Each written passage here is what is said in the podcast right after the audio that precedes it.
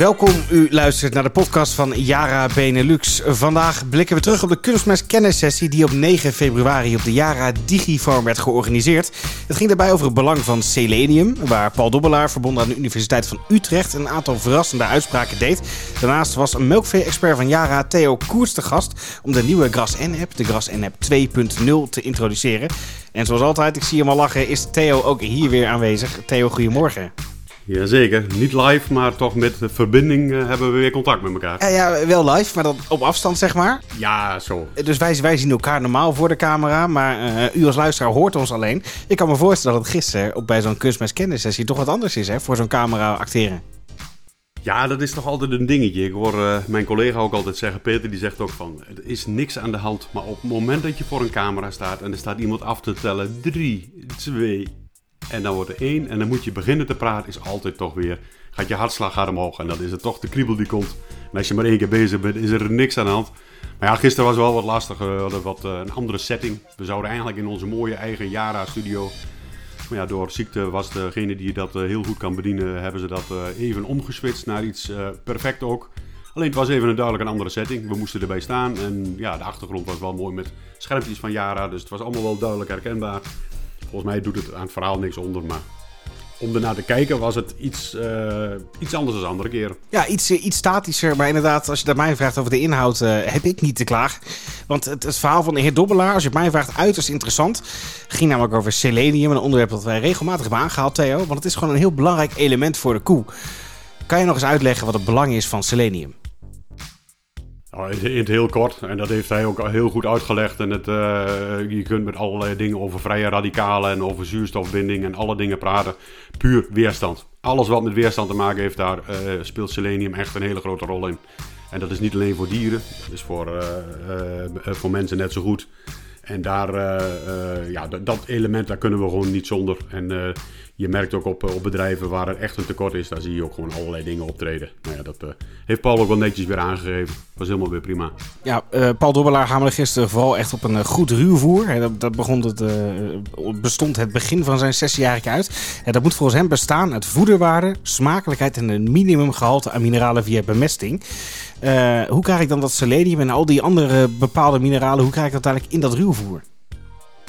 Het, is, uh, het is een basis maken. Je begint met de bodem. Bodem is het allerbelangrijkste. Je kijkt naar je bodemanalyse, je weet wat daarin zit. Daar kun je al op zien van, nou ja, uh, er zal wel eens kunnen dat er een tekort ergens van optreedt.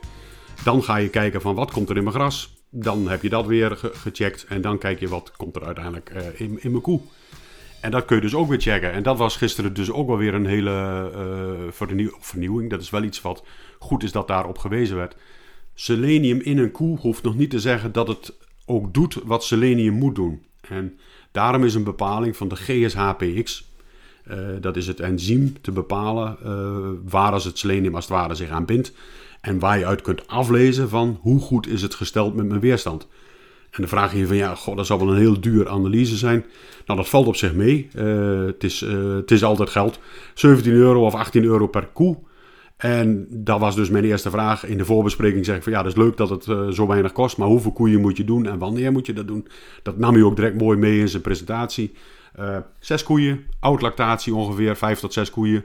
Dus dan kun je al een beetje uitrekenen van nou, dan ben je rond, als de, de, de veearts moet komen en die moet ook nog prikken, 150 tot 200 euro. Heb je een heel mooi beeld. En dan weet je van, heb ik het selenium wat ik gegeven heb en wat erin zit, zit er voldoende, is de basis goed.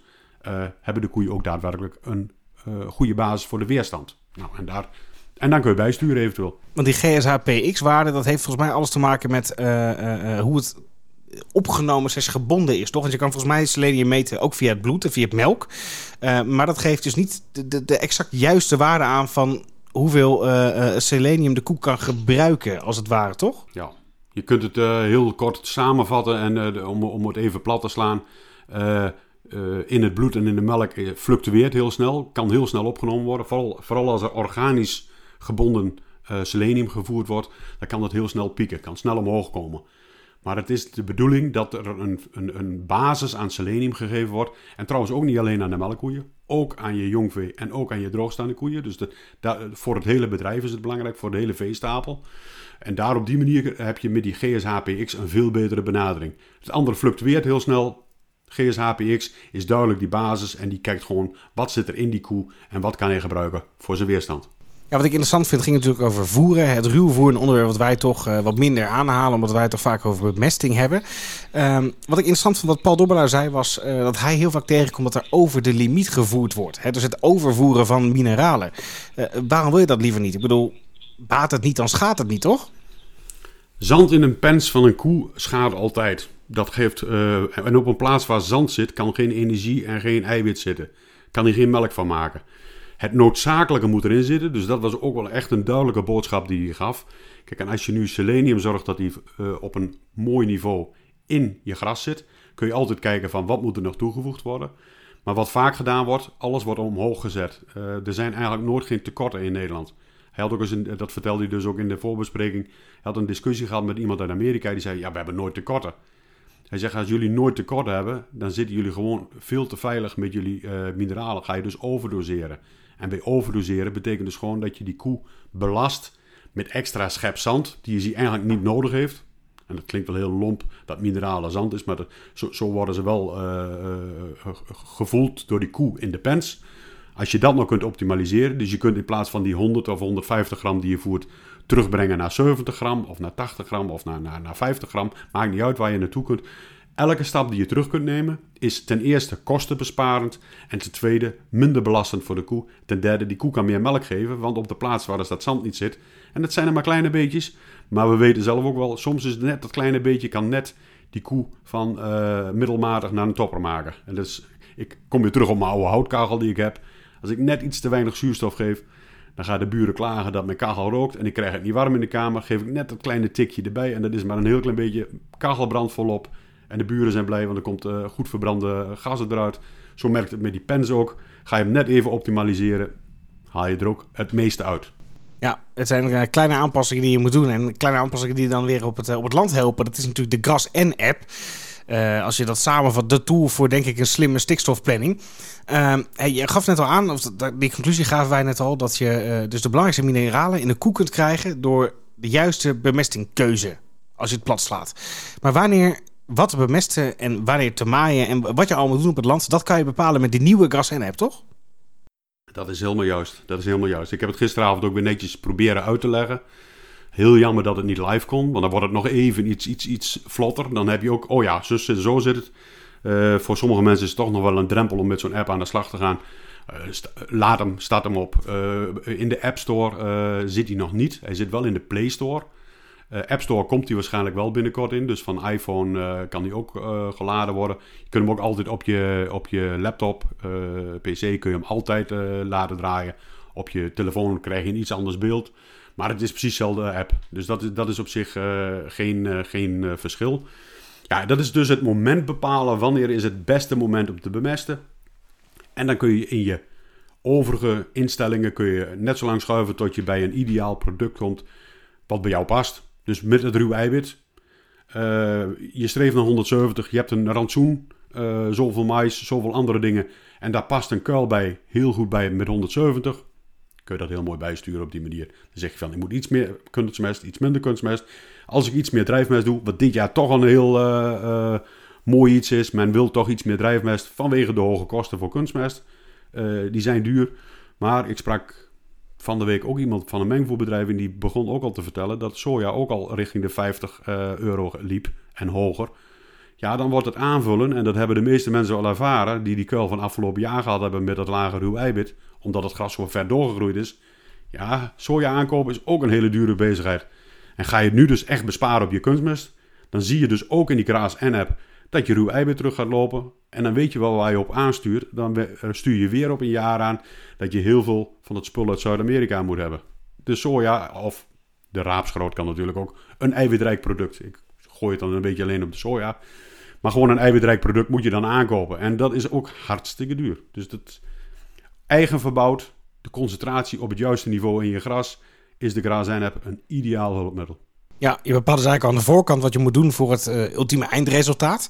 Nu hebben jullie met uh, de Gras NM 2.0 een, nieuw uh, eigenlijk een nieuwe variant van de app gelanceerd, zeg maar een evolutie ervan. En daar zit dan het machine learning model in. Wat is dat?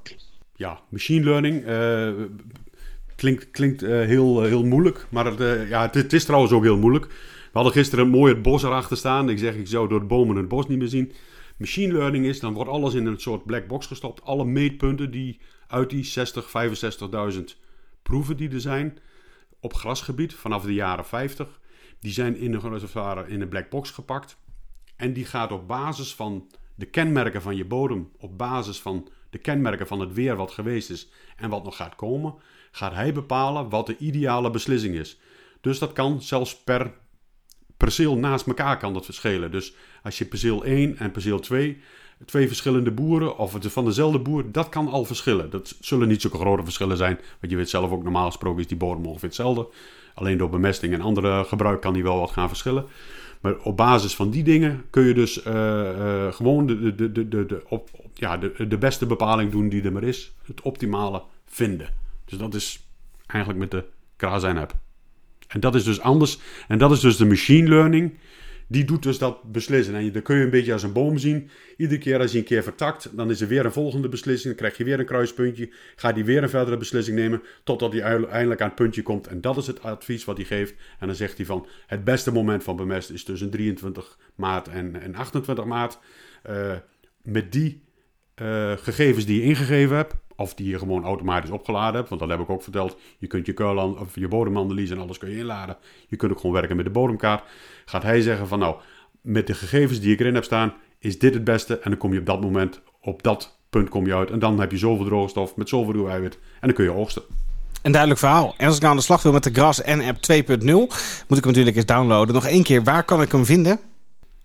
Nou ja, gewoon op de Yara-site. Dat, komt, dat is het eerste wat je er binnen uh, schiet. Yara Benelux, daar kom je hem tegen. Uh, volgens mij op de grasnapp.com uh, komt je hem ook tegen. Er zijn nog een aantal plaatsen. Ja, je kunt hem haast niet missen. Het kan haast niet dat je het... Op het moment dat je erop zoek gaat, dan heb, de kans dat je hem vindt, die is wel 100%. De kans dat je vindt is 100%. En binnenkort dus ook in de App Store voor uh, de iPhone-gebruikers. Theo, dankjewel. En tot zover deze podcast van Yara Benelux. Wij bespraken natuurlijk de kunstmest kennissessie van 9 februari. En heeft u die niet gezien, dan kunt u deze gewoon terugkijken. Dat kan via de website www.jaradigifarm.nl.